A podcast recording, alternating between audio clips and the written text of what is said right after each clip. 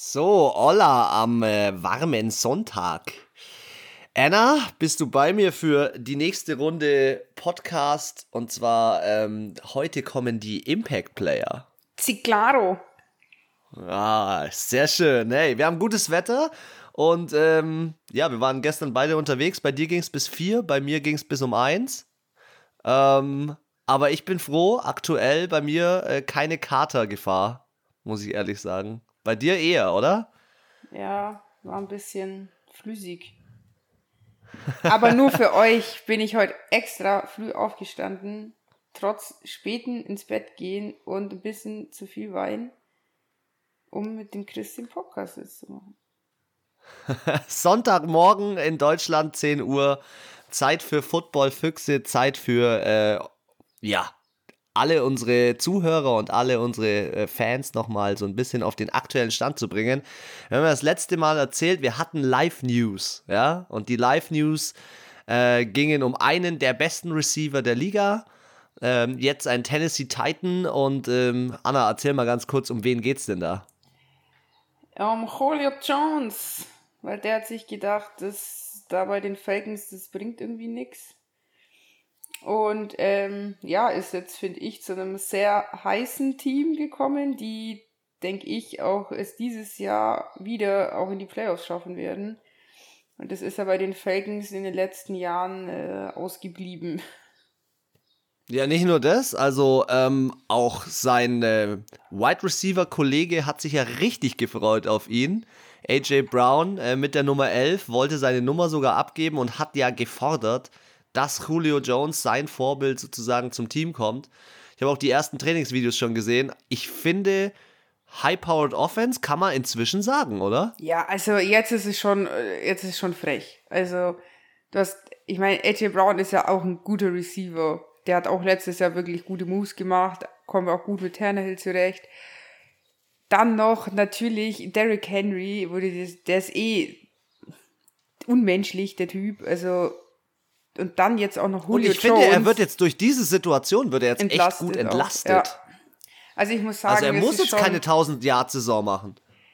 Nee, aber macht er trotzdem. 2000 bitte.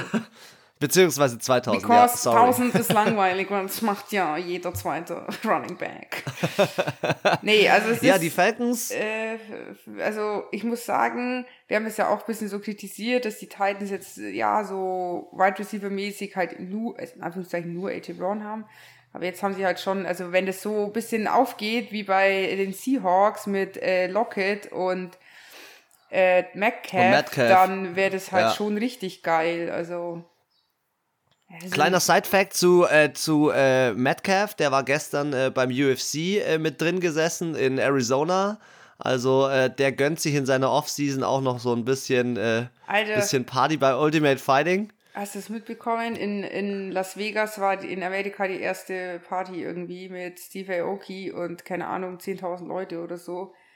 Und dann haben sie gesagt, Las Vegas hat eineinhalb Jahre drauf gewartet. Quasi keiner ist aus der Stadt gezogen, alle sind da geblieben, um diesen Moment zu feiern. Das sind übel. Also anscheinend ist es richtig hardcore eskaliert. Es gibt ja auch so Sozialexperten und keine Ahnung was, die sagen, schon nach anderen ähm, Epidemien wie die Pest oder keine Ahnung, als das dann vorbei war, da sind die Leute auch hardcore eskaliert. Und ich glaube auch, also wenn hier, glaube ich, jetzt dann die Clubs aufmachen sollten oder wieder Festivals sind, ich glaube, das wird echt, das wird ein halbes Jahr richtig ehrenlos einfach. Es ist ja schon, also es, in meinen Augen ist es ja teilweise schon ehrenlos, was da abgeht. Also in der Stadt. Ähm, die Polizei rennt von rechts nach links, vor und zurück. Ey, das ist wie auf dem Volksfest. Ohne Scheiß, überall Schlägereien. Dann ist jetzt auch noch die Europameisterschaft im Fußball. Die Fans sind völlig am Eskalieren und vor allem jetzt treffen hier dann ja zum Beispiel relativ viele, zum Beispiel am ersten Spieltag war es ja so Italiener äh, auf, auf, die Türken, Türken und oh, oh das ist. Aber ist das wild, muss man auch sagen, wild. es ist halt schon auch, also hier bei uns in Augsburg schon eine, eine spicy Mischung, weil wir haben halt viele Türken hier und auch sehr viele Italiener und ähm, da prallen natürlich auch zwei Kulturen aufeinander. Absolut, absolut. Also wenn lass, lass mal ganz kurz zurück zum Football ja. kommen, bevor wir hier äh, zu sehr in die EM einsteigen, auf die wir beide eher so semi-Bock haben. Ähm, die Falcons bekommen ja für diesen äh, Trade mit Julio Jones ähm, den 2022 Zweitrunden-Pick der Tennessee Titans und einen Viertrunden-Pick 2023, was so, glaube ich, ein bisschen daran liegt, dass ähm, Julio Jones einfach älter ist. Er ist ja schon über 30. Ähm, und sie übernehmen den Vertrag von ihm und der ist halt 15 Millionen und die nächsten zwei Jahre darauf nochmal jeweils 11. Also ich finde es schon einen teuren Deal. Klar, die Titans bekommen noch einen 2023 Sechstrunden-Pick, aber ich frage mich so, wer ist der Winner in dieser Situation? Ich finde die Titans. Julio die Jones Titans natürlich. haben eigentlich. ja, Julio Jones auch. Ähm, weil ich finde, somit, er kommt in ein neues, frisches, junges Team und spielt jetzt nicht mehr mit Matt Ryan zusammen, mit dem er ja, glaube ich, über 12.000 Yards äh, erlaufen bzw. received hat. Ja, weißt du, die haben ja auch so lange hat er da gespielt, dass auch nichts passiert irgendwie. Das ist ja auch kacke einfach. Ja, und jetzt ist Kyle Pitts da, also ich glaube, er wäre dann sowieso jetzt so langsam auf dem absteigenden Ast. Ja. Naja, Wer ist der Loser? Wer hat am meisten verloren? Ich finde, am meisten Ryan. verloren hat Matt Ryan. Matt Ryan, ja. Matty Ice hätte ich auch gesagt, weil, ja, ich meine, Kyle Pitts, das ist wieder so dieses typische NFL-Ding, oh, wir haben einen sensationellen Spieler jetzt gedraftet und an dem hängt jetzt alles dran. Der ist jetzt zuständig, dass wir in die Playoffs kommen und die Super Bowl holen. Und ich mir denke, kannst du auch diesen jungen Männern da auch nicht immer so eine Bürde da. Ich meine, die kommen gerade aus dem College und dann heißt so, du bist jetzt unser Mann, du rettest unseren Arsch. So, wo ich mir so denke, äh, das haben die anderen auch nicht geschafft. so, hm. Ja, stimmt schon, gebe ich dir schon recht, auf jeden Aber wir haben, Fall. wir, haben noch, wir haben noch richtig, richtig fancy News. Wir haben heiße News, ja, auf jeden Fall. Du darfst die verkünden. Yes. Trommelwirbel. Es ist offiziell, die NFL hat. Warte kurz, warte kurz. Let's go. Ähm, es ist offiziell, die NFL hat beschlossen, dass sie ähm, ein Spiel in Deutschland austragen werden. Wann, ist noch nicht so genau bekannt, aber die nächsten Jahre, also ich denke mal so, so 20, 24, 25, 26 könnte es durchaus sein, dass wir vielleicht schon Spiele in Deutschland schauen können. Und sie sind eben schon auf der Suche nach einem geeigneten Ort. Ich glaube, München war bisher und Berlin waren so mit am heißesten im Gespräch. Aber auch Hamburg. Hamburg habe ich auch schon gehört. Ich muss sagen, ich würde Hamburg, ich persönlich würde Hamburg überragend finden. Ja, ich glaube ich auch. Weil also ich, ich, ich finde irgendwie so Hamburg, im muss Ich Norden. auch sagen. Aber München ist, glaube ich, nicht, sorry, die ist nicht cool genug für, für so ein Football-Event irgendwie. Die pimmeln sich wieder einen ab, weil es dann im FC Bayern-Stadion ist. Und in Berlin ist es irgendwie, obwohl, ich war ja schon im Olympiastadion in Berlin, das ist schon, ist schon auch geil. Oh, das das wäre schon geil. Aber was ich finde ich da so ein bisschen den Flair vielleicht nicht so rüberbringt wie im Football, ist dann diese Tatanbahn, die außen rum ist. Ich bin ja auch gespannt, wie die deutschen Fans, ob da wirklich, also wie das so eskalieren wird. Ich kenne das ja oder ich weiß es aus London und wir haben ja noch ähm, dein Geburtstagsgeschenk einzulösen, nämlich nach London zu fliegen und dort äh, ein London-Game anzuschauen. Und ich glaube, äh, es wird schon abgehen in Deutschland, aber ich kann mir nicht vorstellen, dass wir Deutschen das so von der Eskalation hinbringen wie die Briten. Ich schon. Du, du baust deine eigene Crew zusammen, oder? Und äh, ich, äh, ich du alleine alle reich.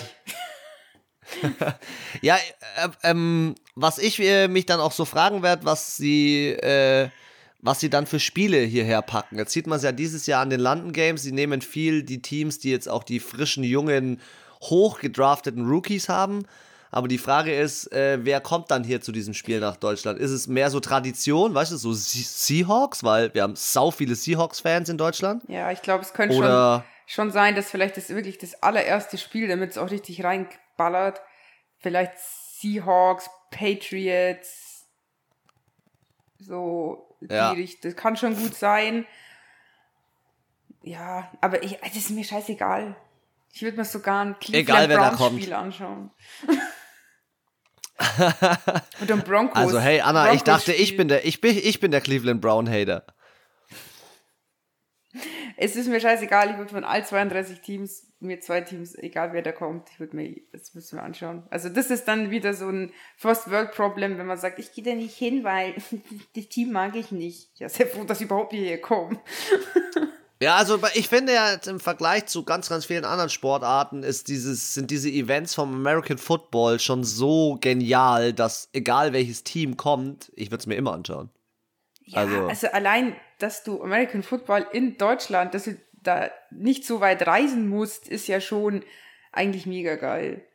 Und ja, ich ja. finde auch äh, diese Chance neben England noch in Deutschland, dass sie das halt auch dieses Potenzial sehen und das halt auch machen. Also ich verstehe auch, dass die Spieler das vielleicht nicht so feiern, weil sie sagen, äh, mit Reisen und Chatlag und je nachdem, wenn die jetzt, wo die sind, auch so an der Ostküste ist es natürlich schon dann weit weg bis nach Europa. Aber ich finde es halt geil. Ich feiere es auch. Also richtig also, cooler Zug. Auch die NFL hat einfach geiler, gerafft. Fünfmal geiler als Champions League Finale in New York. da, da stimme ich dir zu. Die NFL hat halt einfach verstanden, dass man hier nicht nur Geld verdienen kann, sondern dass hier auch Begeisterung ist. Und ähm, hallo, nach London oder nach England und Mexiko das dritte Land zu sein, in dem ein NFL-Spiel ausgetragen wird, ist schon irgendwie eine Ehre, muss ja, ich sagen. Aber es darf natürlich nicht eskalieren. Also wenn du natürlich nur noch irgendwann, weißt du, wenn am Ende, weißt du, wo soll es hinführen, ist halt schon auch irgendwo klar. Dann hast du irgendwann 17 Spiele, die nur im Ausland sind. Dann dauert halt so eine Saison mal drei Jahre wahrscheinlich. ja, ja. Also ich verstehe ja. auch, dass dann irgendwann kann sich jeden Markt bedienen. Das geht auch nicht, weil das hat dann schon auch eine krasse Zumutung für das ganze Team eigentlich. So jetzt ist noch okay, ja. aber ich glaube, wenn du da jetzt noch viel mehr Städte oder Länder dazu nimmst, dann ist schon hm, dann wird's schon, wird schon dann wird's, dann wird's auch stressig für die Spieler ja. und Verletzungsgefahr zu hoch auf jeden Fall.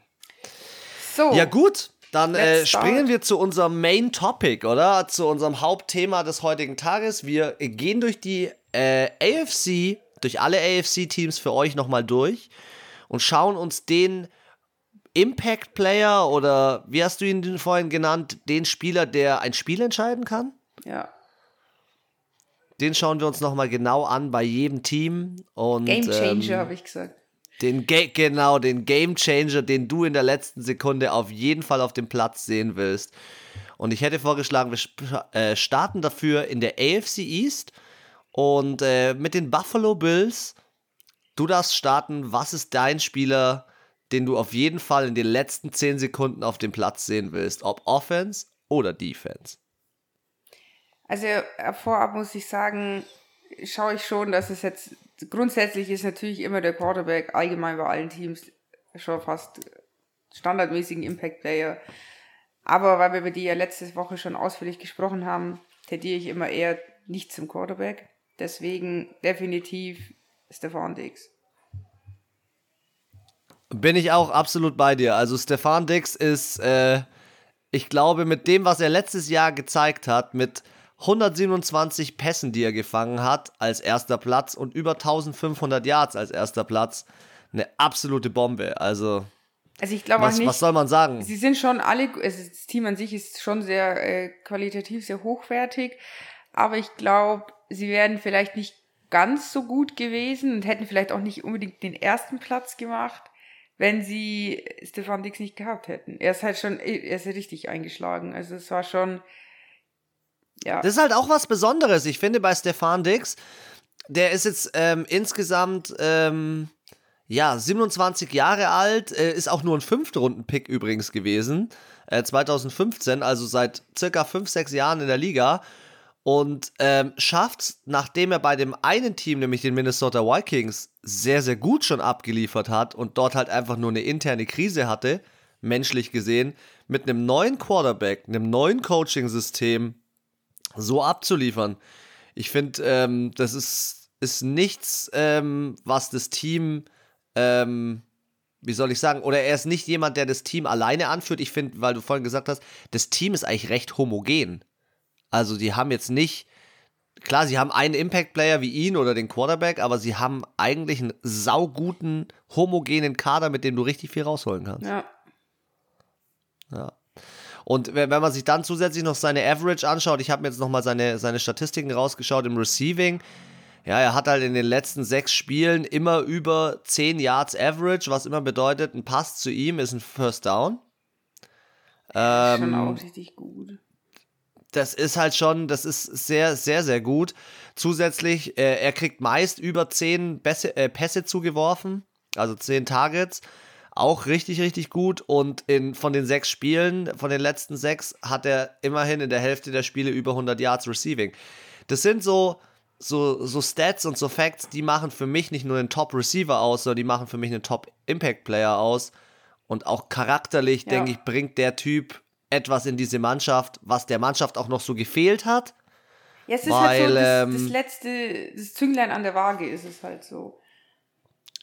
Eben, und auch das, und auch das Zünglein an der Waage, um äh, die Patriots zum Beispiel in dieser Division zu schlagen.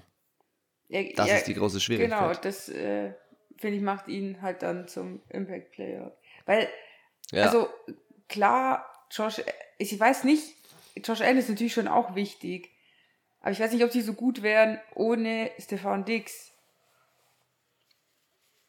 Ja, ich finde, Josh Allen setzt ja das um, was der Coach ähm, mitgibt. Ähm, hat sicherlich durch seine äh, Spielweise jetzt mal mit, Rush, äh, mit Rushing und Passing hat er sicherlich äh, Dual Threat, also halt einfach diese zwei Möglichkeiten. Aber dass du so eine Hand-Augen-Koordination hast, die relativ wenig Spieler in der Liga haben, ähm, wie das Stefan Dix hat, und dann eine, eine Catch-Beschleunigung, also er fängt den Ball und dann Let's go das ist halt etwas, ähm, was der Mannschaft jahrelang gefehlt hat. Deswegen ist es für mich absolut der Impact-Player der Buffalo Bills. Gut.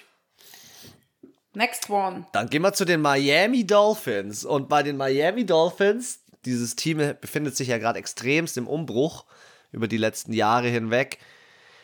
Hätte ich im ersten Moment gesagt, ähm, für mich ist ähm, der Coach der Impact Player, weil was der gemacht hat in den letzten Jahren, ist ein Team umgedreht. Aber für mich ist es Def Defensive Player von letztem Jahr, Xavier Howard. Ja. Ähm, was er ähm, über diese Defense gebracht hat, ist, ist der absolute Wahnsinn. 10 Interceptions, er führt die Liga damit an. 20 Mal ein Pass deflected. Überragend. Und ich habe nochmal ein Highlight-Video von ihm gesehen vor kurzem äh, auf, auf der NFL Instagram-Seite. Also wenn der kein Defense-Player wäre, dann wäre er Receiver, aber dann mhm. wäre Receiver für Hail Marys, weil also der diese Hand-Augen-Koordination, diese diese Spiel, dieser Spielwitz, diese Spielidee ist unglaublich und äh, ja, ich, also nicht nur das, dass er eine Interception macht, sondern er hat auch insgesamt bei seinen 22 Interceptions äh, fast 10 Yard Average beim Zurücktragen des Balls. Alter. Und das ist halt, das ist halt brutal. Also ich, ich muss ehrlich sagen, heftiger Typ. Also ich habe jetzt auch überlegt, also offensiv war so mein erster Gedanke Mike Gesicki, weil ich mir gedacht ja. habe, so, Alter, der hat halt einfach ein paar Dinger letztes Jahr rausgehauen. Catches und ich glaube, der ist halt so von, von seiner Mentalität auch. Also wenn der auf dem Feld ist, dann haben die Bock, dann haben die Spaß, dann läuft es irgendwie. Aber dann habe ich so in den, also in der Liste in die Defense geschaut, dann habe ich auch Xavier Howard gesehen, dachte mir so, nee, die wären, die wären never ever so gut letztes Jahr weggekommen, wenn die Ganz nicht genau. ihn gehabt hätten. Also Mike Gesicki ist schon für mich offensiv, neben Tua natürlich einer der wichtigsten Spieler schon. Aber wenn ich jetzt aufs ganze Team schaue, ist es auch bei mir safe Xavier Howard. Also kann ich dir nur zustimmen, auch was du gesagt hast. Der ist, der hat so eine Spielintelligenz einfach und sieht so, ja, der weiß einfach, wie dieses Spiel funktioniert und was man tun muss und wo Der man, liest den anderen Quarterback auf, der steht auf auch neue immer an der Art richtigen Stelle. Weißt du, der weiß einfach, wo er hin muss. Ja, ganz genau. Der hat auch so ein, das Gefühl, genau. so ein 360-Grad-Blick. Also der weiß immer, was geht hinter ihm, vor, vor sich, nach sich, was geht vor ihm ab. Also, ja. Und ich bin, ich bin auch ehrlich begeistert, weil er für den Umbruch in der Miami Defense ähm, mit den großen Einfluss hatte, diesen Impact, von dem wir eben sprechen.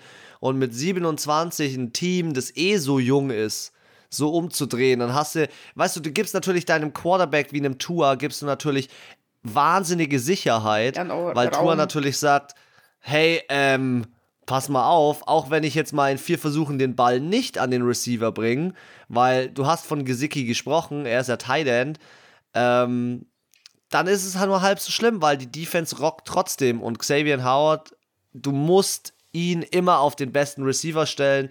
Das ist in den letzten Jahren passiert und trotzdem haben die Receiver gegen ihn verloren. Also beeindruckender Cornerback, ähm, Miami Dolphins, Best Player. Wir sind uns bisher sehr einig. Aber ich glaube, also jetzt kommen New England Patriots. oh, also die ja. Hälfte vom Team ist ja irgendwie neu. Neu, ja, genau. Und Aber wer ist es für dich?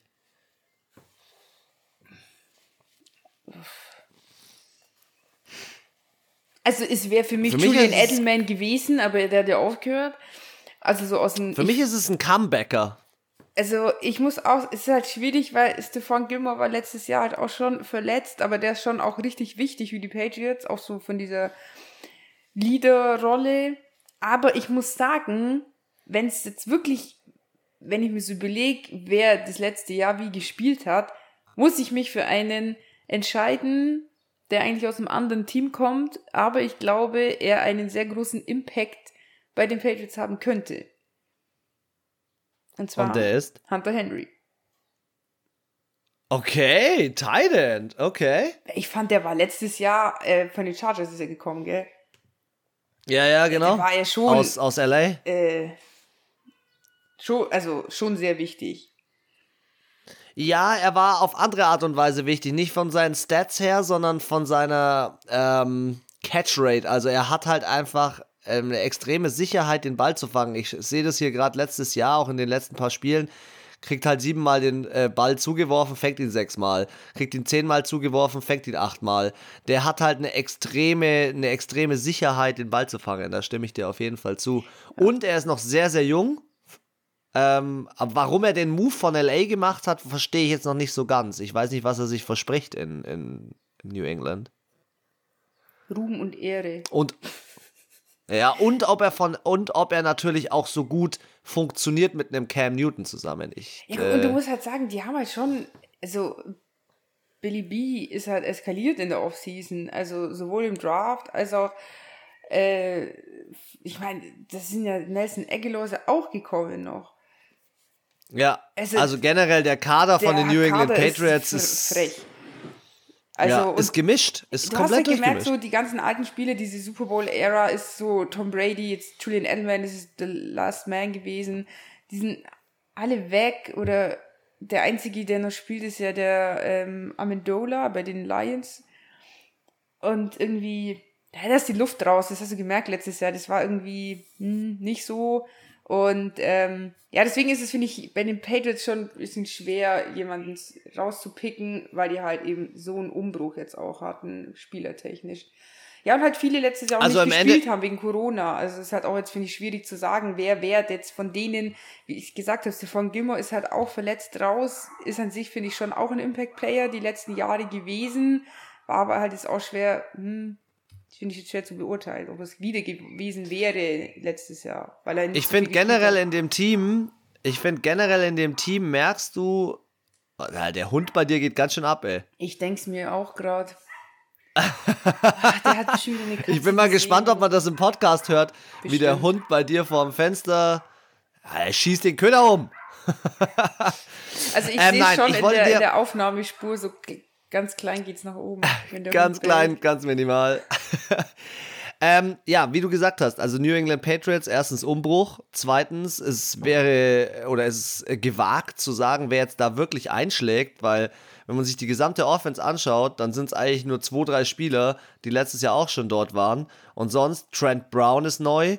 Ähm, Jacob Johnson war da, dann kommt Hunter Henry neu, äh, Jacoby Myers, ja, letztes Jahr gespielt, aber jetzt Kendrick Bourne neu, Nelson Aguilar neu. Also, ich stimme dir schon zu, es ist sehr schwer, da jemand rauszusuchen. Ich suche aber trotzdem ganz bewusst in der Defense, weil es gibt einen Comebacker und zwar von den Miami Dolphins zurückgekommen, Kyle Van Noy, ah, der stimmt, ja auch ja. dort in der Defense richtig gut gespielt hat. Klar, er ist schon 30 Jahre alt, ähm, aber er ist schon jemand, der ähm, nicht so der klassische ähm, ja der klassische Linebacker ist, der jetzt nur hittet, sondern er ist auch in der Lage für Pass Deflections, er ist auch äh, in der Lage für Forced Fumbles, also wenn der Running Back kommt. Ähm, und er ist halt einfach brutal in Tackles. Also er hat in seiner kompletten Karriere 358 Tackles gesetzt, davon 6, 246 Solo-Tackles. Ähm, der Typ äh, hat letztes Jahr einen brutalen Impact auf die Spiele gehabt. Ähm, mit Sacks, also gegen die Cincinnati Bengals allein drei. Das war halt einfach bombig. Und ähm, ja, ich finde, der ist eine extreme Bereicherung für die New England Patriots, wo er ja auch schon mal gespielt hat. Also bekanntes Team. Ja, jetzt haben wir beide eingenommen, also beide jemand genommen, der eigentlich noch letztes Jahr nicht da gespielt hat. ja, musst du ja fast in dem Team und musst du fast in dem ja, Kader. Ich glaube, beim nächsten also, Team schaut es nicht besser aus. Das stimmt. Also, wir haben ja nur noch ein Team in dieser Division und wir haben die New York Jets, die letztes Jahr so ein bisschen abgeschmiert sind hinten raus. Die meisten, äh, die jetzt die NFL verfolgt haben, die wissen es ja von euch. Und äh, sie haben natürlich auch nochmal nachverpflichtet. Also solche Spieler wie Corey Davis haben sie sich ja geholt von den Tennessee Titans. Unter anderem. Ähm, für mich Most Impact Player, den ich auf jeden Fall auf dem Platz sehen will, ähm, ist CJ Mosley. Middle Linebacker. Ähm, 2014 gedraftet worden, viel Erfahrung, äh, ein Alabama-Player und wir haben es jetzt dieses Jahr auch im Draft gesehen. Alabama-Spieler sind halt einfach dann doch die, die äh, in den ersten oder in den höheren Runden gedraftet werden. Er hat jetzt letztes Jahr nicht gerade die, die meiste Spielzeit oder viel Spielzeit gehabt, aber er ist einfach ein First-Round-Pick, der schon bewiesen hat äh, bei den Baltimore Ravens, von denen er damals gepickt worden ist, wie gut er eigentlich sein kann. Ähm, und das Problem oder das, die Sache ist ja, sie haben jetzt einen neuen Head Coach. Ich finde, diesen neu, der neue Head Coach ist ja Defense Coordinator gewesen, also äh, defensiv orient, äh, also orientiert. Und deswegen glaube ich, dass äh, ja, er erstmal die Defense hinkriegen muss, auch als Head Coach. Und da brauchst du einen Leader. Du brauchst einen Leader in der Defense, ich glaube, mit CJ Mosley sind sie ganz gut bedient. Insgesamt in seiner Karriere 588 Tackles. Äh, ist halt eine Hausnummer. Und dementsprechend äh, mein Most Impact Player bei den New York Jets. Also erstens muss ich sagen, was ist das für ein Name, Alter? Greg van Roten. Voll der holländische Name. den habe ich noch, also der, wenn ich den schon mal gelesen hätte, hätte ich ihn mir safe gemerkt. Der ist schon sechs Jahre in der Liga, aber das ist nicht mein Most, also nicht mein Impact Player, aber das ist mir gerade aufgefallen. Also nachdem ich, äh, Frank Gore hat auch da gespielt bei den Jets. Das ist richtig, ja. Den hätte ich jetzt genommen, aber den sehe ich hier nirgendwo. Ja, der Weil der Ka hat für mich schon letztes Jahr eigentlich, also das bisschen, was sie gut gemacht haben, ausgemacht. Ansonsten muss ich sagen, kenne kenn ich mich mit den Chats ziemlich schlecht aus. Und auch mit den Spielern. Auch ein Umbruchteam. Ja, und ich muss sagen, ich glaube, der Spieler, der den meisten Impact auf das Team diese Saison auswirken, äh, aus, ja, jetzt fehlen mir die Worte, ausmachen wird, ist ähm, Zach Wilson. Ich muss leider jetzt einen Quarterback nehmen, weil ich glaube, äh, der ist, ist es gibt schon auch ein paar Teams, wo ich sage, da ist halt schon der Quarterback, also ohne den werden die halt auch einfach richtig aufgeschmissen und ja, ich glaube schon, dass es, dass hier, dass er schon den größten Anteil leistet und es auch der größte Anteil von ihm erwartet wird, dass er den meisten Impact auch auf das Team geben wird. Ja, es ist ja immer so, der, sie, sie handeln ihn ja als ihren Franchise-Quarterback und äh, ich ich glaube, dass gerade bei einem Team, das so äh, neu aufgestellt wird in allen Belangen und in so einer City wie New York, äh, muss es fast der Quarterback sein, weil es war ja zum Beispiel bei den Giants auch über Jahre hinweg äh, Mr. Manning. Also ja. Ich stimme dir dazu. Ja, also wie gesagt, Kann es wird schon auch noch andere Teams geben, wo ich auch sagen werde, es ist der Quarterback, weil ist einfach so. ich versuche schon immer so ein bisschen zu gucken, dass es nicht nur die Quarterbacks sind, aber es gibt schon eine gute Handvoll Teams. Das ist halt leider. Ja. Dann springen wir in die AFC North. Zurück zu den Baltimore Ravens, von denen ich gerade gesprochen habe. Ähm, ja, die Baltimore Ravens in ihrer Division auch ganz gut etabliert, auch über die letzten Jahre nie richtig abgestürzt. Ähm, was sicherlich auch daran liegt, dass sie natürlich den ähm, Lamar geholt haben. Ähm, ich weiß es nicht, ob ich jetzt hier Lamar als den äh, Impact Player wählen sollte, weil ich finde, sie haben zusätzlich noch andere Spieler, die extremst wichtig sind.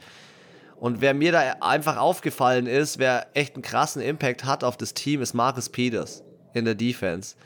Äh, Marcus Peters gekommen ja aus LA ähm, und auch als First Round Pick ähm, noch vorher bei den Kansas City Chiefs gewesen. Täusche ich mich jetzt, dass der nicht bei den war der nicht bei den aus LA? Ich bin mir jetzt gerade selber nicht mehr sicher. Bin ich nicht so drin. ähm, nee, aber doch, er war bei LA, genau. Er war erst bei Kansas City, dann bei LA und jetzt bei Baltimore. Ähm, wenn du halt einfach 91 Spiele hast und dann 300 Tackles, das ist einfach bombig. Ähm, klar, er hat nur einen Sack, aber das ist auch nicht seine Position. Seine Position ist Cornerback. Und äh, er wird oder er ist letztendlich eigentlich der beste äh, Passverteidiger in diesem gesamten Team. Auch letztes Jahr wieder einen großen Impact gehabt. Äh, ähm, er spürt, wenn der Quarterback zu ihm die Bälle wirft. Ähm, er ist derjenige, der auch hin und wieder mal eine Interception macht und meist in den Momenten, wo sie auch super, super wichtig sind. Ähm, ich glaube, die Baltimore Ravens klar, die haben ein super Running Play und, und brillieren mit dem seit Jahren, mit ihrer gesamten Art und Weise, dieses Running Play zu spielen. Aber ich finde, äh, die Defense wird manchmal underrated, ähm, weil die Defense hat zwar letztes Jahr gegen die Tennessee Titans jetzt ein bisschen abgeschmiert, äh, gegen die Buffalo Bills ein bisschen abgeschmiert und 17 Punkte zugelassen.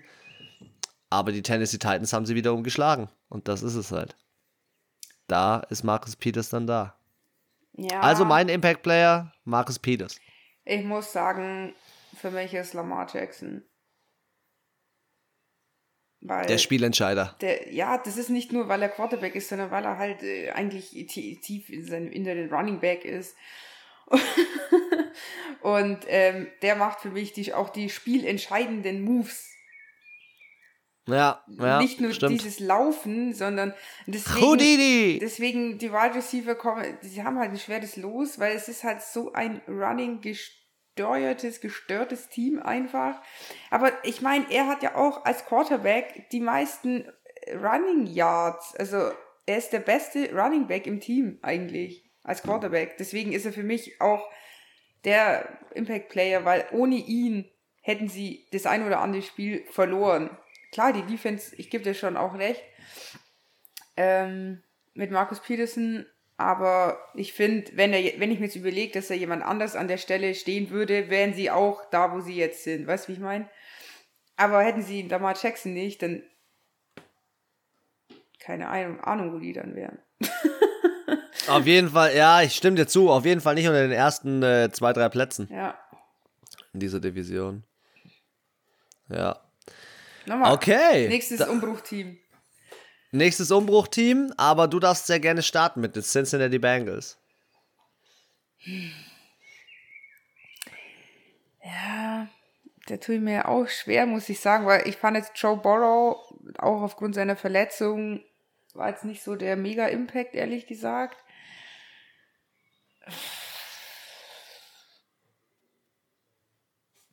Da hatte für mich, äh, sorry, Alter, da hatte für mich ehrlich gesagt niemand irgendwie so einen krassen Impact, wo ich sage, der hat das Ruder rumgerissen. Ja, aber wer könnte es sein? Weil wir haben natürlich auch ein paar neue Spieler im Team. Also wenn ich jetzt, Und also ich kann aus der, aus der letzten Saison wirklich keinen mehr nennen. Wenn ich jetzt sage, okay, wer könnte hier ein Gamechanger sein? Möglicherweise muss ich mich hier für äh, Jamar Chase entscheiden. Aus der Hinsicht, dass ja. er einfach mit Joe Burrow zusammen gespielt hat ich glaube, die könnten voneinander auch profitieren, also dass die sich gegenseitig besser machen, also sowohl er, Joe Burrow, als auch andersrum.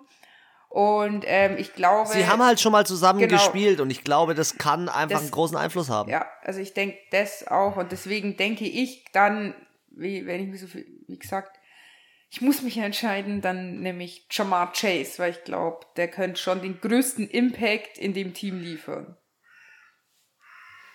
Also mein erster Blick war auch auf Jamar Chase und dann bin ich noch mal so ein Detail in die Defense reingegangen und habe mir so gedacht, hey, da ist ja zufälligerweise ein Spieler, der letztes Jahr mit 13,5 Sacks zweiter Platz in der Liga war und zwar Trey Hendrickson von den Saints ist ja dorthin gekommen. Ich finde ja, wenn man sich jetzt wirklich zwei Spieler aussuchen könnte, einen in der Offense, einen in der Defense, für mich glaube ich, nächstes Jahr Jamar Chase als Newcomer, als Rookie wird dort einschlagen. Gerade wie du es gesagt hast, mit der Kombination, äh, die verstehen sich blind. Ähm, ich denke, dass es auch bei Tua passieren wird.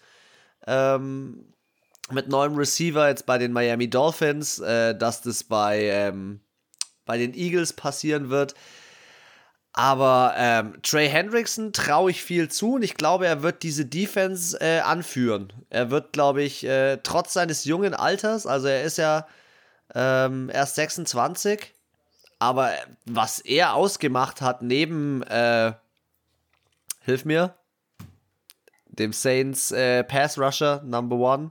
Äh, also, ich habe gerade alle Bilder vor mir von allen Defense-Spielern gefühlt von den Saints vor mir und ich kann gar keinen sagen. Ich denke mir so, also, Lattimore. ich meine Cam, jo Cam, Cam Jordan. Jordan meine ich. Ah, ich meine Cam den, Jordan. Okay. und die zwei im Tandem waren schon richtig gut. Also ich muss Wenn er auch das sagen, umsetzen kann. Die Saints hatten echt ein bisschen Geldprobleme und dafür haben sie das echt gut hingekriegt, muss ich sagen. Sie haben trotzdem sehr, sehr viele gute Spiele behalten. Aber dass der, dass der Schade, dass halt so ein Spieler dann gehen musste, ja. Ja, das, das, also auch als ich den Namen gesehen habe, dachte ich mir so, es hat schon ein bisschen wehtan. Der ist auch echt richtig gut. Äh, ja, er bringt halt, er bringt halt eine Konstanz in das Team rein und ich glaube, die letzten vier Jahre, die er in New Orleans war, wo er einfach äh, 45 Spiele gemacht hat und 20 Sacks, das ist schon eine Hausnummer. Also ja, letztes Jahr, das ist richtig nach oben gegangen, Alter, die Zahlen. Sorry, kannst sagen, was du willst. Ja, einfach eine Brecher-Defense, Mann. Und das ist, macht doch Bock dazu zu spielen. Das sagt auch jeder in der Liga. Alle sagen, die Saints Defense macht, macht einfach Bock. Die haben einfach, die sind einfach, die sind ein geiler Haufen, so. Und wenn er das mitbringt, das, es kann schon ein riesen Mehrwert für die ähm, Bengals sein. Also nachdem wir ja einen unterschiedlichen Spieler brauchen, nehme ich Trey Hendrickson, Defense, äh, Defensive keinen. End, als den nächsten Spieler. Dann, let's go, äh, Cleveland Browns, letztes Jahr Zweiter in der schon, AFC weiß, North gewonnen. Du weißt, wen ich nehme? Safe. Für mich ähm, wieder mal ein Defense-Player, äh, den ich lange gehatet habe. Ähm, und der, am liebsten würde ich äh, Sion Takitaki nehmen. Aber. nicht, nicht Orozu Kuramao oder so ähnlich. Kuramao, nein. ähm, Sion Takitaki, ähm, Strong, äh, Linebacker, aber nein. ich ähm, spreche von, von, von Miles Garrett, ähm, der, der, hast du gewusst, oder? Ja. der, ähm, ich habe seine Workout-Videos gesehen, ich habe seine gesamte, sein gesamtes Auftreten. Er war First Overall Pick 2017, ist bei den Cleveland Browns geblieben. Ähm, der Typ hat über die letzten Jahre ist er immer besser geworden. Äh, von 19 Tackles äh, zu dann irgendwann 33 Tackles hoch. Insgesamt schon 42,5 Sacks in 51 Spielen. Das ist abartig. Also, das ist fast pro Spiel ein Sack. Und ähm, ja, ich, ich finde einfach, was, was er der Mannschaft gegeben hat, jetzt kommt Jadavian Clowney noch dazu. Ähm, also, sorry, das Team äh, schlägt in der Defense brutal ein und er ist der Leader. Er ja. ist derjenige, der die Ansagen macht. Ähm, klar hast du offensiv auch Spieler wie, wie Odell oder wie, wie Nick Chubb, aber ich finde, wie du es vorhin gesagt hast über Derrick Henry, 1000 Yards macht fast jeder äh, Running Back. Und ich finde, Nick Chubb ist ein super Running Back und Odell war fast die ganze letzte Saison verletzt. Die Defense ist das Prunkstück dieser, ja. die, äh, dieser Mannschaft. Und deswegen Cleveland Browns, Miles Garrett, absolut. Kann ich dir, also ich habe auch die Liste aufgemacht und dachte mir so, Miles Garrett. Ohne, also erster Impuls, wie du gesagt hast, die haben offensiv auch wirklich Kareem Hunt, Nick Chubb, bestes Running Back Duo der Liga, meiner Meinung nach. Die zwei, also wenn der eine nicht kann, dann macht der, macht der andere einfach. Also die sind eine Bank, die sind herausragend, aber die wären da nicht ohne Miles Garrett. Ist einfach so. Die hätten es nicht Never. in die Playoffs geschafft ohne ihn. Und deswegen auch Odell Beck, äh, Odell, Odell, OBJ, ähm, hat nicht gespielt, hatte für mich aber noch nie den, bei den Giants hatte er ein paar Spiele, wo er der Impact Player war, aber nicht eine ganze Saison, fand ich. Und deswegen Miles Garrett braucht man gar nicht mehr reden. Oh, oh, ohne Frage, dass, ähm, Anna, ich muss es sagen, das Bauchgefühl äh, stimmt mir zu und stimmt auch dir zu, gell? Ja, das Bauchgefühl war sofort mal also Miles Garrett. nicht, nicht lang drüber reden. Also, das ist einfach Punkt, fertig. Okay, wir kommen zu den Pittsburgh Steelers. Gehen wir- gehen wir wieder in die starten. Let's Defense. do it. Let's do it. Also ich muss sagen, offensiv ist da jetzt nichts dabei, was mich so... Uh, okay. Ich hätte einen Offensive Player, den ich ja, zwar, also ich muss sehr sagen, gerne äh, der. Rookie ähm, Chase Claypool... Najee. Nee, nee, der letztes Jahr gespielt hat. Ah, stimmt, auch. Stimmt. Stimmt, recht. Claypool fand ich, ähm, hatte bis zur Hälfte der Saison einen sehr, sehr großen Impact, aber leider auch, ist, hat er ein bisschen abgebaut. Ist er übel abgegangen, glaube ich, in zehn Spielen äh, zehn Touchdowns gemacht. Ähm, also war richtig gut, aber für mich hatte wirklich den meisten Impact und äh, sonst wären die Steelers auch nicht ähm, bis was, wie, was sind die gestanden? 11-0? 11-0, ja. Als einziges Team. Bis in, und dann ähm, ja, und ja. das Ah, war ah. einfach. Er wird, der Name wird wahrscheinlich heute nochmal fallen. Vielleicht. Auf jeden Fall äh, TJ Watt. ich meine, er war ja auch im wilden Gespräch mit ähm, der 99 von den Rams ähm, auf den Defensive Player of the Year. Und da war ja schon große Diskussion, warum er es nicht geworden ist, TJ Watt. Und ich glaube, die Steelers werden nicht Für, da, für ganz kurz, ganz kurz für unsere Zuhörer, weil wir hier in Nummern sprechen. Äh, so. Die Anna spricht von Aaron, äh, von Aaron Ja, Donald. ich dachte mir, ich mache mal so einen kleinen, richtig harten Insider-Fact. Aber du musst ja immer bedenken, wir haben ja hin und wieder auch mal neue Ja, Zuhörer, sollen die, was uns dann, sehr freut. Ich will ja, ich will ja, dass die Leute ein bisschen mitdenken, ein bisschen was lernen. Und wenn jemand so richtig, richtig Feuer ist, dann denkt er sich, was labert die? Und googelt es. Und dann weiß er, wird er nie wieder vergessen, wer die 99 von den LA Rams ist. Okay, ähm, Pittsburgh Steelers. Ja, wenn man bei seinem Team angekommen ist, für das man immer Favorit ist, dann würde man immer sagen, äh, also ich habe vorhin Alle. meine Freundin gefragt, äh, wie, wie, wie ist es, äh, was, was meinst du, was mein Most Impact Player in, bei den Steelers ist? Dann sagt sie natürlich Troy Polamalu. Ist auch so, ja. Ähm, das ist der Grund, warum ich zum Football gekommen bin. Das ist auch der Grund, warum ich nicht Najee Harris wählen würde, obwohl ich Najee Harris als Running Back, ich setze so große Stücke auf den. Der ist für mich das Puzzlestück, das letztes Jahr mit James Conner nicht geklappt hat und ich hoffe, dass es jetzt funktioniert. Ich war auch erst bei TJ Watt und dann dachte ich mir, verdammt, was für ein krass guter Spieler kam da aus Miami und ganz ehrlich, Minka Fitzpatrick Ja. ist eine Bombe. Also ich dachte Der mir gerade, wenn du nicht Watt nimmst, dann nimmst du Fitzpatrick. Es ist unglaublich, was dieser Typ, seitdem er dorthin gewechselt ist, geleistet hat. Ähm, wie er.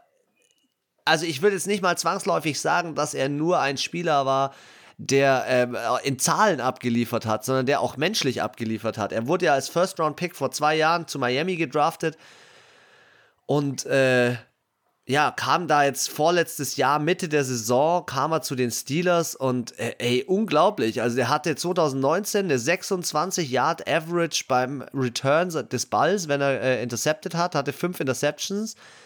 Das war schon krass. Äh, letztes Jahr waren es noch immerhin immer noch 19,3 Yards, die er gemacht hat und ja, er hat halt in seinen 48 Spielen über 220 Tackles. Der Typ, der liest, der, der, der, der sieht den Quarterback und weiß, was da für ein Spiel zukommt. Und ähm, ja, TJ Watt hat, den, hat meines Erachtens einen der höchst dotierten Verträge verdient. Ähm, auch in der Diskussion, mit der du vorhin angefangen hast, von Aaron Donald. Aber ähm, ich finde auch die zwei schwer zu vergleichen, weil, äh, also ich habe mir da noch mal lange Gedanken drüber gemacht. Aaron Donald spielt halt eher mittig, TJ Watt eher außen. Es ist eine ganz andere Ausgangssituation und deswegen möchte ich mich da gar nicht entscheiden und gehe auf Minka. Minka Fitzpatrick. Jo, dann würde ich sagen, wechseln wir die Division und zwar in die AFC South.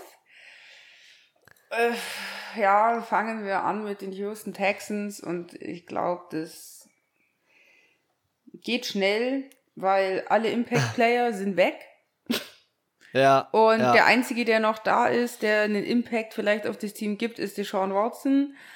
Und ähm, der wahrscheinlich nicht spielt. Der also ich kann, ich, ich kann da echt keinen anderen sagen, weil die anderen kenne ich entweder nicht, sie haben oder haben für mich keinen Impact. Es ist auch kein krasser Spieler. Äh, ich meine, die hatten ja im Draft auch jetzt nicht so abgerissen und auch in der Offseason haben sie niemand, meiner Meinung nach, keinen heftigen, namenhaften Ersatz für irgendjemand geholt. Äh, ja, der andere Watch also Brother finde, ja, ist gegangen, äh, ja. DeAndre Hopkins ist weg. Das waren für mich die Säulen, die Impact Player des Teams und hast gemerkt, DeAndre Hopkins ist weg und es ist alles, alles zusammengebrochen und das ist der größte Beweis, dass er der Impact Player war. Es ist kein anderer nachgekommen. Deswegen, wenn noch jemand Impact auf dieses Team hat, dann ist es für mich die Sean Watson. Ja, stimme ich dir zu, sehe ich eigentlich ganz genauso. Ich finde es ja auch schade, dass Laramie Tunzel, den sie jetzt da geholt haben mit ihrer Drafterei, wo sie dann irgendwann nichts mehr bekommen haben, dass der überhaupt nicht eingeschlagen hat als Left Tackle. Super wichtiger Spieler. Äh, der einzige, der mir noch eingefallen wäre, wäre äh, Right Inside Linebacker Zach Cunningham, der letztes Jahr schon ganz gut gespielt hat, viele Tackles hatte, aber äh, du sagst es selber, das Team bricht zusammen. Ähm, ich denke, dass die nächsten zwei, drei Seasons äh, ganz, ganz große Probleme sein werden mhm. oder haben, äh, das Team haben wird. Ja, vor allem. Ähm, ja, halt ja. die Titans in der Division und die Colts, das ist halt. Vielleicht irgendwie könnte man die Running Back Position noch so als ihre Basis setzen, weil sie sich natürlich von den Broncos Philip Lindsay geholt haben und noch Mark Ingram. Aber Mark Ingram ist alt als dritter Running Back, Philip Lindsay als zweiter Running Back, so als kleiner Backup und David Johnson, der jetzt auch nicht so krass über. Impact, weißt du, was ich meine? Ja. Ja, ja. Nee, ich stimme dir zu. Ähm, die Houston Texans können wir relativ schnell abhandeln und äh, hätte ich gesagt, wir springen in der AFC South zu den Indianapolis Colts. Indianapolis Colts, viele sprechen ja davon, dass jetzt Carson Wentz diesen Impact haben wird auf das mhm. Team. Ähm, wer da für mich aber auf dem aufsteigenden Ast äh, immer war, war auf der einen Seite in der Defense Darius Leonard, der letztes Jahr schon richtig viele Tackles hatte. Ich gehe jetzt aber seit Ewigkeit mal wieder das erste Mal in die Offense zu einem Wide Receiver, den ich, äh, zu einem Running Back, Entschuldige, den ich letztes Jahr schon so richtig krass fand, nämlich Jonathan Taylor äh, in seinem ersten Jahr als Second Round Pick über 1000 Yards gelaufen. Super Ersatz ähm, für seinen ähm, normalen Running Back Marlon Mack, der immer noch questionable ist. Und ich finde, ähm, die hatten letztes Jahr so eine geile Homogenität im, Sp im Team. Ich fand auch Philip Rivers hat da nochmal echt den coolen Flair reingebracht und konnte Jonathan Taylor gut einsetzen. Also für mich ist der mit seinen 22 Jahren der Spieler, der die nächsten Jahre, wenn er in diesem Team bleibt, wirklich ja, was umsetzen kann, das Team umdrehen kann und vielleicht auch noch tief in die Playoffs bringt. Mhm. Also kann ich da auch nur zustimmen. Ich muss auch sagen, ich habe da jetzt bei den Colts nicht so direkt einen Namen, äh, wenn ich das Team höre, wo ich mir denke, boah, ohne den geht's gar nicht. Ähm, deswegen schließe ich, mir, schließe ich mich deiner Meinung auf jeden Fall an. Wer vielleicht auch noch einen Impact haben könnte, auch ein Rookie, vielleicht, sage ich jetzt mal, ist er eher so möglicherweise eben dieser Quiddy Pay, könnte ich mir denken. Oh ja, stimmt, stimmt. Der könnte in der Defense vielleicht noch ein bisschen rasieren, aber das ist jetzt, aber er ist nicht meine Nummer 1. Also es ist schon auch eher äh, der Running Back Taylor. Ja, ja. Hab, du hast alles gesagt, also.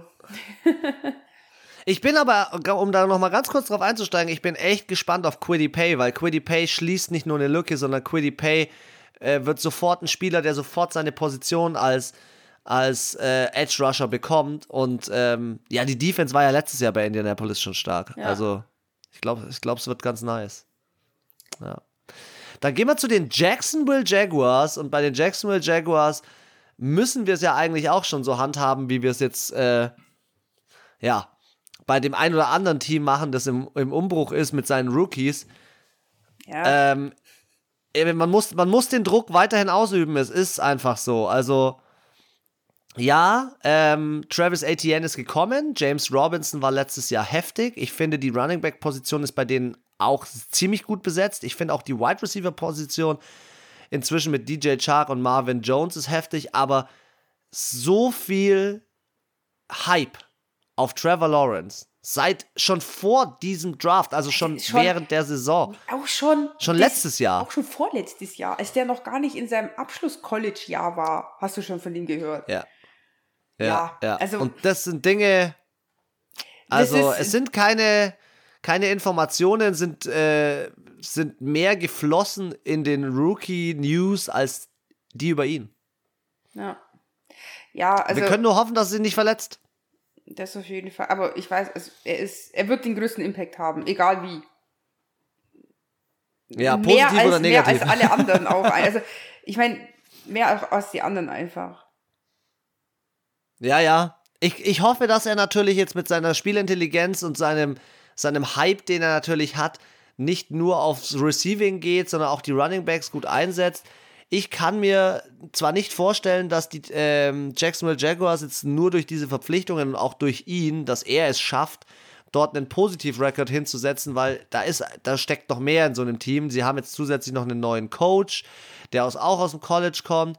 Und das sind so Dinge, wo ich jetzt sage, jetzt wart mal so ein bisschen ab, aber für den Impact, das das Team haben wird, ist er auf jeden Fall ähm, die absolute Nummer eins. Er wird, er wird's rocken.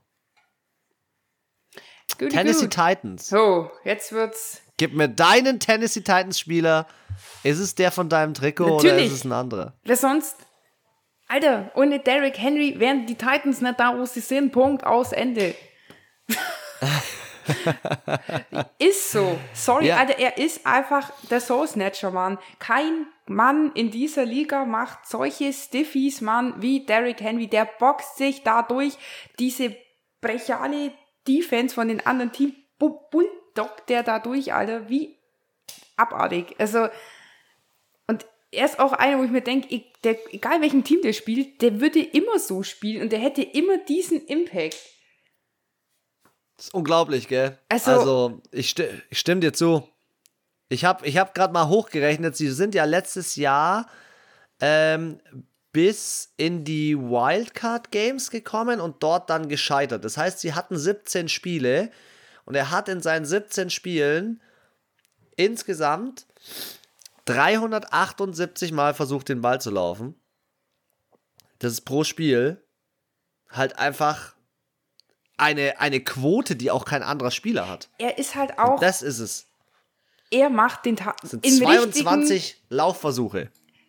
Im wichtigen Moment macht er das Richtige. Er schafft nochmal über die, äh, er schafft den First Down. Er kommt zum Touchdown. Und nicht nur das, auch oft noch drüber hinaus. So, es ist dritter Versuch. Und du weißt, okay, Derrick Henry kickt den Ball. Jeder weiß es. Das ganze scheiß Stadion weiß es in dem Moment. Und er schafft es trotzdem. Und er macht nicht nur die drei, vier, fünf Yards, was vielleicht erforderlich sind. Nein, er läuft nochmal zehn und ballert sich da durch und macht einen Touchdown. Da denkst du so, was ist los mit ihm? Und deswegen, es für mich hat er nicht nur eigentlich, jetzt fange ich richtig zum Schwärmen an, nicht nur Impact auf das Team, sondern der hat schon fast Impact in die, auf die Liga. der hat Impact auf die Liga, ich stimme dir dazu. Rushing, ich bin gerade in seine, sein, ins Statistikcenter gegangen. und habe gesehen, er hat seit 2016, seitdem er begonnen hat, nur ein Spiel verloren. Äh, verloren. Nicht, nicht gespielt. Nicht, nicht gespielt. Und das ist halt schon unglaublich, dass er wirklich nur ein Spiel nicht gespielt hat und in diesen Spielen über 1100 Mal versucht hat, den Ball zu laufen, über seine Karriere hinweg ein Average von 5 Yards, was einfach bedeutet, gib ihm zweimal den Ball und er wird's, er wird's rocken. Es ist äh, unglaublich, wie er diese Liga äh, dominiert und ich habe es vorhin schon gesagt, College Alabama und genau da kommt er her. Ähm, es gibt keinen Spieler, der dieses Team so influenced hat ähm, wie Derrick Henry. Ich stimme dir zu 110% zu. Sehr schön. So will ich das. Dann gehen wir weiter in die AFC West. AFC West Denver Broncos. Wir starten in, mit unserer letzten Division für heute. Ja, und äh, das Team ist, ist äh, boah, hier wird Aaron Rodgers die ganze Zeit gehandelt, weil er da auch die ganze Zeit diese, ja, da ist ja auch die ganze Zeit dieser Stress und diese, dieser oh, Krieg. Letztes also, Jahr also, hat er du, nicht gespielt. Der Teddy Bridgewater, der schafft es auch, dass er wieder hinter so einem Goat sitzt.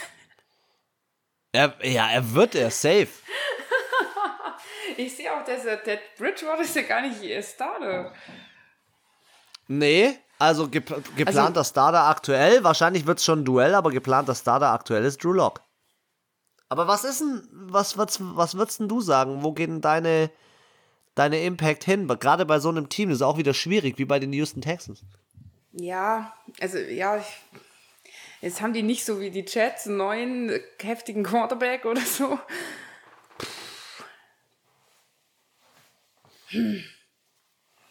Boah, ich weiß, ich weiß gerade echt nicht. Tut mir gerade richtig schwer.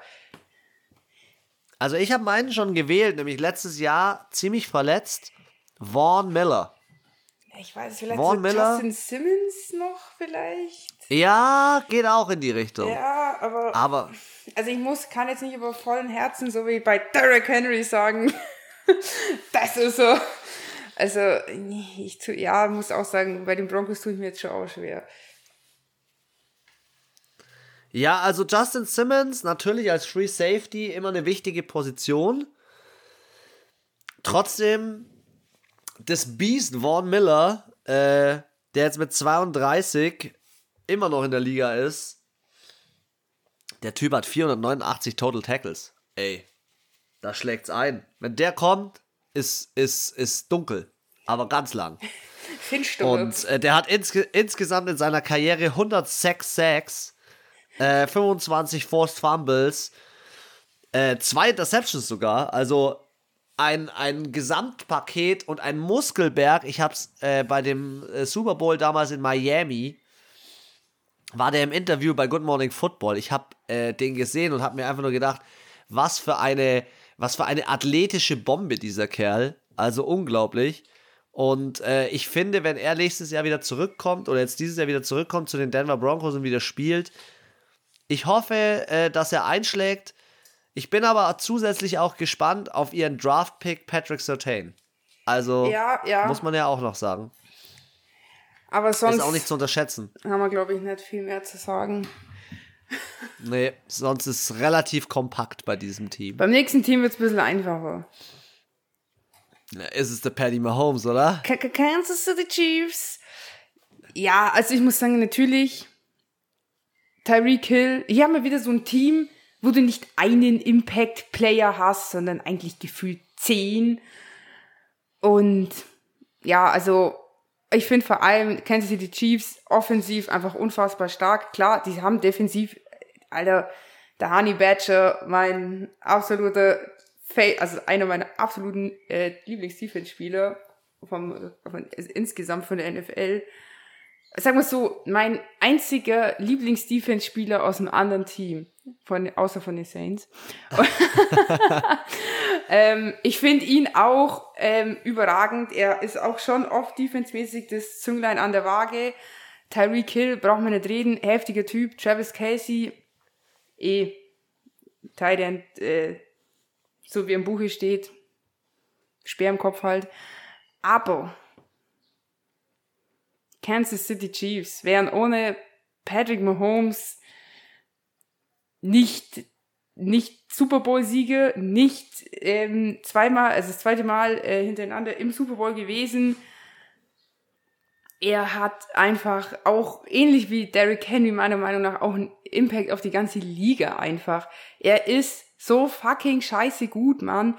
Er ist einfach auch was Besonderes und ihn könntest du auch in jedes Team stecken. Der wäre in jedem Team geil. Der könnte aus jeder Bullshit-Franchise eine Leading-Franchise machen und ähm, aus jedem Kack-Wide Receiver trotzdem noch einen guten Wide Receiver. Und das ist es. Da stimme ich dir zu 100% zu. Das erste, an was ich bei Patrick Mahomes aktuell denken musste, war, wie er im Super Bowl letztes Jahr oder dieses Jahr jetzt gegen die Tampa Bay Buccaneers, wie er gekämpft hat. Wie er alles gegeben hat. Der einzige Spieler war, der irgendwas noch versucht hat, im Fallen nach hinten den Ball geworfen hat. Wie er teilweise verletzt war, wie er sich äh, vorletztes Jahr doch irgendwie beim Quarterback Sneak das Knie kaputt gemacht hat. Er schont sich halt auch nicht. Und das ist der Impact, den, den deine Mitspieler sehen wollen. Ich glaube, dass er dieses Team auch deswegen mitreißt, weil er sich für nichts zu schade ist. Mhm. Und das ist, glaube ich, so eine Sache, die, die ihn bei den Kansas City Chiefs dann auch noch so hochleben lässt, warum sich alle so für ihn einsetzen, warum das Team so erfolgreich ist. Und äh, ja, also ich glaube, wenn, wer, wenn man hier einen anderen wählt, tut man das vielleicht mit Recht, weil sie haben viele gute Spieler. Aber der Quarterback in diesem Team ist nochmal wichtiger als in anderen Teams. Auf jeden Fall. Ja, also wie gesagt, es gibt das Kansas City Chiefs ist für mich das Team, wo einfach der Quarterback den. Er hat einfach den meisten Impact. Ja. Weil er ein herausragender Spieler ist. Stimme ich dir zu. Stimme ich dir zu. So, wie, wie sagt DJ Khaled so schön? Another one. Las Vegas Raiders. Äh, letztes Jahr sind sie ja Zweiter geworden in dieser Division. Und ähm, ja, hier war für mich auch die Frage, wo, wo geht's hin von, der, von den Spielern, äh, die jetzt dieses Team nochmal aufs nächste Level bringen können. Hier wird es für mich seit langem, oder ich glaube das erste Mal sogar ein Tight End, nämlich Darren Waller, äh, hat letztes Jahr gezeigt mit über 1000 Yards, äh, mit 100 äh, Pässen, die er gefangen hat, dass auch ein Sechstrunden-Pick damals, äh, im Jahr 2015, immer noch ein richtig guter, wichtiger Spieler sein kann, der echt ähm, nicht nur viele Yards abliefert, sondern auch ähm, das gesamte Team hochhält. Und du hast ja viele Teams, bei denen ist der Wide Receiver der absolute Leading Receiver. Bei denen ist es halt ganz klar auch einfach ein Tight End, der äh, dieses kompakte Spiel, dieses äh, Spiel zwischen den Hashmarks, also das bedeutet zwischen den äh, Yardlinien, äh, und zwar den inneren auf dem Feld, ähm, der das Spiel entscheidet und ähm, ja, Derek Carr spielt nämlich genau so und passt perfekt zu Darren Waller. Also ich finde diese Kombination richtig geil. Deswegen Darren Waller meine Impact Nummer Impact Maschine bei den Raiders in Las Vegas. Also ich mm, kann mich nicht so ganz entscheiden. Ich gebe dir auf jeden Fall recht. Äh, Darren Waller hat auf jeden Fall schon einen sehr großen Impact auf das Team. Ich finde auch Henry Rux, der Dritte, hat schon auch gut gespielt letztes Jahr. Und Josh Aber Jacobs. trotzdem noch nicht so, wie man es eigentlich ja, von ihm erwartet. Eigentlich ja. ist Josh Jacobs meine Nummer zwei, wenn ich wählen dürfte. Ja, also ich muss sagen, aber ja, jetzt so. Es ist schon Darren Waller. Also, wie gesagt, ich wollte die anderen jetzt auch mal noch mal so ein bisschen mir überlegen, aber ja, er hat schon den, den größten Impact und er macht es am Ende dann halt aus, dass vielleicht doch noch mal ein paar Yards mehr gehen, dass du dann doch vielleicht noch, ein, noch drei Punkte mitnimmst oder sogar einen Touchdown. Ja. Jetzt lass mich raten. Bei der, unserem letzten Team in LA ist mir schon klar, wer bei dir landet. Ja, Hunter Henry. Hunter Henry. Hunter Henry, so heißt er. Komm. Komm, erzähl, erzähl uns Schwärme von Justin. Ne, ich gucke jetzt erstmal, aber natürlich Justin Herbert ist eins mit Schwärmen. aber vielleicht gibt es einen anderen, wo ich mir denke, ja, so Austin Eckler und Keenan Allen haben schon auch, ich finde auch hier, der Impact ist mehr auf der Offensivseite auf jeden Fall, allgemein jetzt. Absolut, Defense, ja, okay, doch. Joey Bosa ist schon auch aber ich finde jetzt im Vergleich zu anderen Defense-Spielern, der ist schon gut und der ist wichtig für das Team. Aber es gibt schon andere Defense-Spieler, die wesentlich, wesentlich mehr Impact aufs Game haben als jetzt Joey Bosa. Ja, ähm, ja. Deswegen, ja, aber es ist schon Justin Herbert, das soll ich sagen. Was, was soll man sagen? Also, sorry, Rookie of the Year wirst du nicht einfach so. Ja, er kam, sah und als Rookie- also Ja. Als Rookie 31 Touchdowns ist unbelievable. er wird, ist, er wird auch so. jetzt, habe ich heute gelesen, also noch so kurz bevor ich, äh, bevor wir uns telefoniert haben, dass er auch äh, schon als also der wird schon hoch gehandelt, auch in der Liga äh, von Experten, dass er richtig eskalieren wird nächste Saison. Und das Patrick Ja, Mahomes nicht halt- so einfach macht, äh, sich da äh, auf dem äh, In dieser Division. in der Division da weiterhin äh, mit dem dicken Hintern auf dem ersten Platz zu sitzen. Ja. Hallo, hey, er ist 23 Jahre alt. Er ist äh, ein Spieler, der dem es keiner zugetraut hat und meistens schlägt es dann halt richtig ein. Er hat nur eine Saison gespielt und äh, eine, eine Completion Rate, also 66% seiner Bälle sind angekommen, was einfach Ist so heißt, von, von, von drei Bällen kommen zwei an. Das ist, das ist gut. Das Ja. ist richtig, richtig gut. Er hat Kansas City geschlagen am letzten Spieltag. Ja gut, da auch würden wenn jetzt sie nicht mehr wieder weitergekommen sind. Hater würden sagen, ja, das war ja auch ohne Patrick Mahomes und all die anderen Spieler. Ja und, aber schlag mal dieses Team, die waren zweimal im Super Bowl. Ja, also ich finde auch, ich fand auch, dass, äh, ich meine, äh, die haben beim ersten Mal gegen Kansas City zwar verloren, aber ganz knapp. Das war ja das, die haben ja immer nur mit drei oder sieben Punkten verloren. Die sind auch voll oft zwei, drei Mal in die Verlängerung, die Overtime gegangen. Und ähm, haben dann da, da hast du gemerkt, da hat dann schon auch die, die Erfahrung gefehlt einfach. Ähm, bei Justin Herbert in der Overtime. Da hast du es gemerkt, fand ich. Das war das einzige Manko eigentlich. Aber äh, ja, also der hat schon viele Quarterbacks und andere Teams geärgert letztes Jahr. Ja, sehe ich ganz genauso. Ja, da gab es Ähm, auch so eine Statistik, hätten die einfach da, ähm, kein Team hatte, glaube ich, so viel, äh, so knapp verloren und hätten sie da äh, gewonnen, dann wären sie äh, sogar in den Playoffs, wären sie gar in die Playoffs gekommen. Wenn sie, wenn sie ihre äh, alle Spiele, die äh, drei Punkte oder weniger Abstand hatten, hätten, noch kurz vor Schluss umgedreht hätten, wären sie in den Playoffs gewesen. So war es bei den LA Chargers. Und ich So finde ja, ja. das muss man ja auch noch sagen, die LA Chargers, diese Franchise, ähm, als ich drüben in Amerika war, war ich bei den LA, äh, oder nicht damals bei den LA Chargers, ich war in San Diego beim Spiel und ich muss ehrlich sagen, ähm, die, sie haben da gegen Miami gespielt und Miami hat da richtig aufgedreht und war richtig gut. Ähm, und was jetzt mit dieser Franchise passiert ist, klar, durch solche Spieler wie Joey Bosa, aber auch durch solche Spieler in der Offense mit Justin Herbert. Ich hoffe, dass er uns noch lange viel Spaß bringen wird und wir viele äh, Fuchsradars über ihn sprechen werden, weil der Typ, der Typ macht Bock. Auf jeden Jetzt braucht Fall. er nur noch, noch mal lange Haare. Das habe ich dir ja schon, das schon, schon erwähnt. Cool. AFC. Wir haben äh, alle Teams mit unseren Most Impact Playern. Ähm, schreibt uns dazu sehr gerne eure Meinung und äh, sagt uns mal ganz gerne, wo euer Impact Player in dem, in dem jeweiligen Team ist. Vielleicht war ja euer Lieblingsteam schon dabei und äh, unser Hate gegen das Team oder äh, unsere Begeisterung für das Team äh, hat euch so ein bisschen mitleben lassen, diesen Podcast. Und dann gibt es nächste Woche die NFC ähm, mit seinen ganzen Impact-Playern und ich bin gespannt, äh, wer bei Annas Team, nämlich äh, den New Orleans Saints, äh, ihrem Lieblingsteam, jetzt der Impact-Player wird, den sie dort wählen wird. Ich Ich wünsche euch auf jeden Fall-.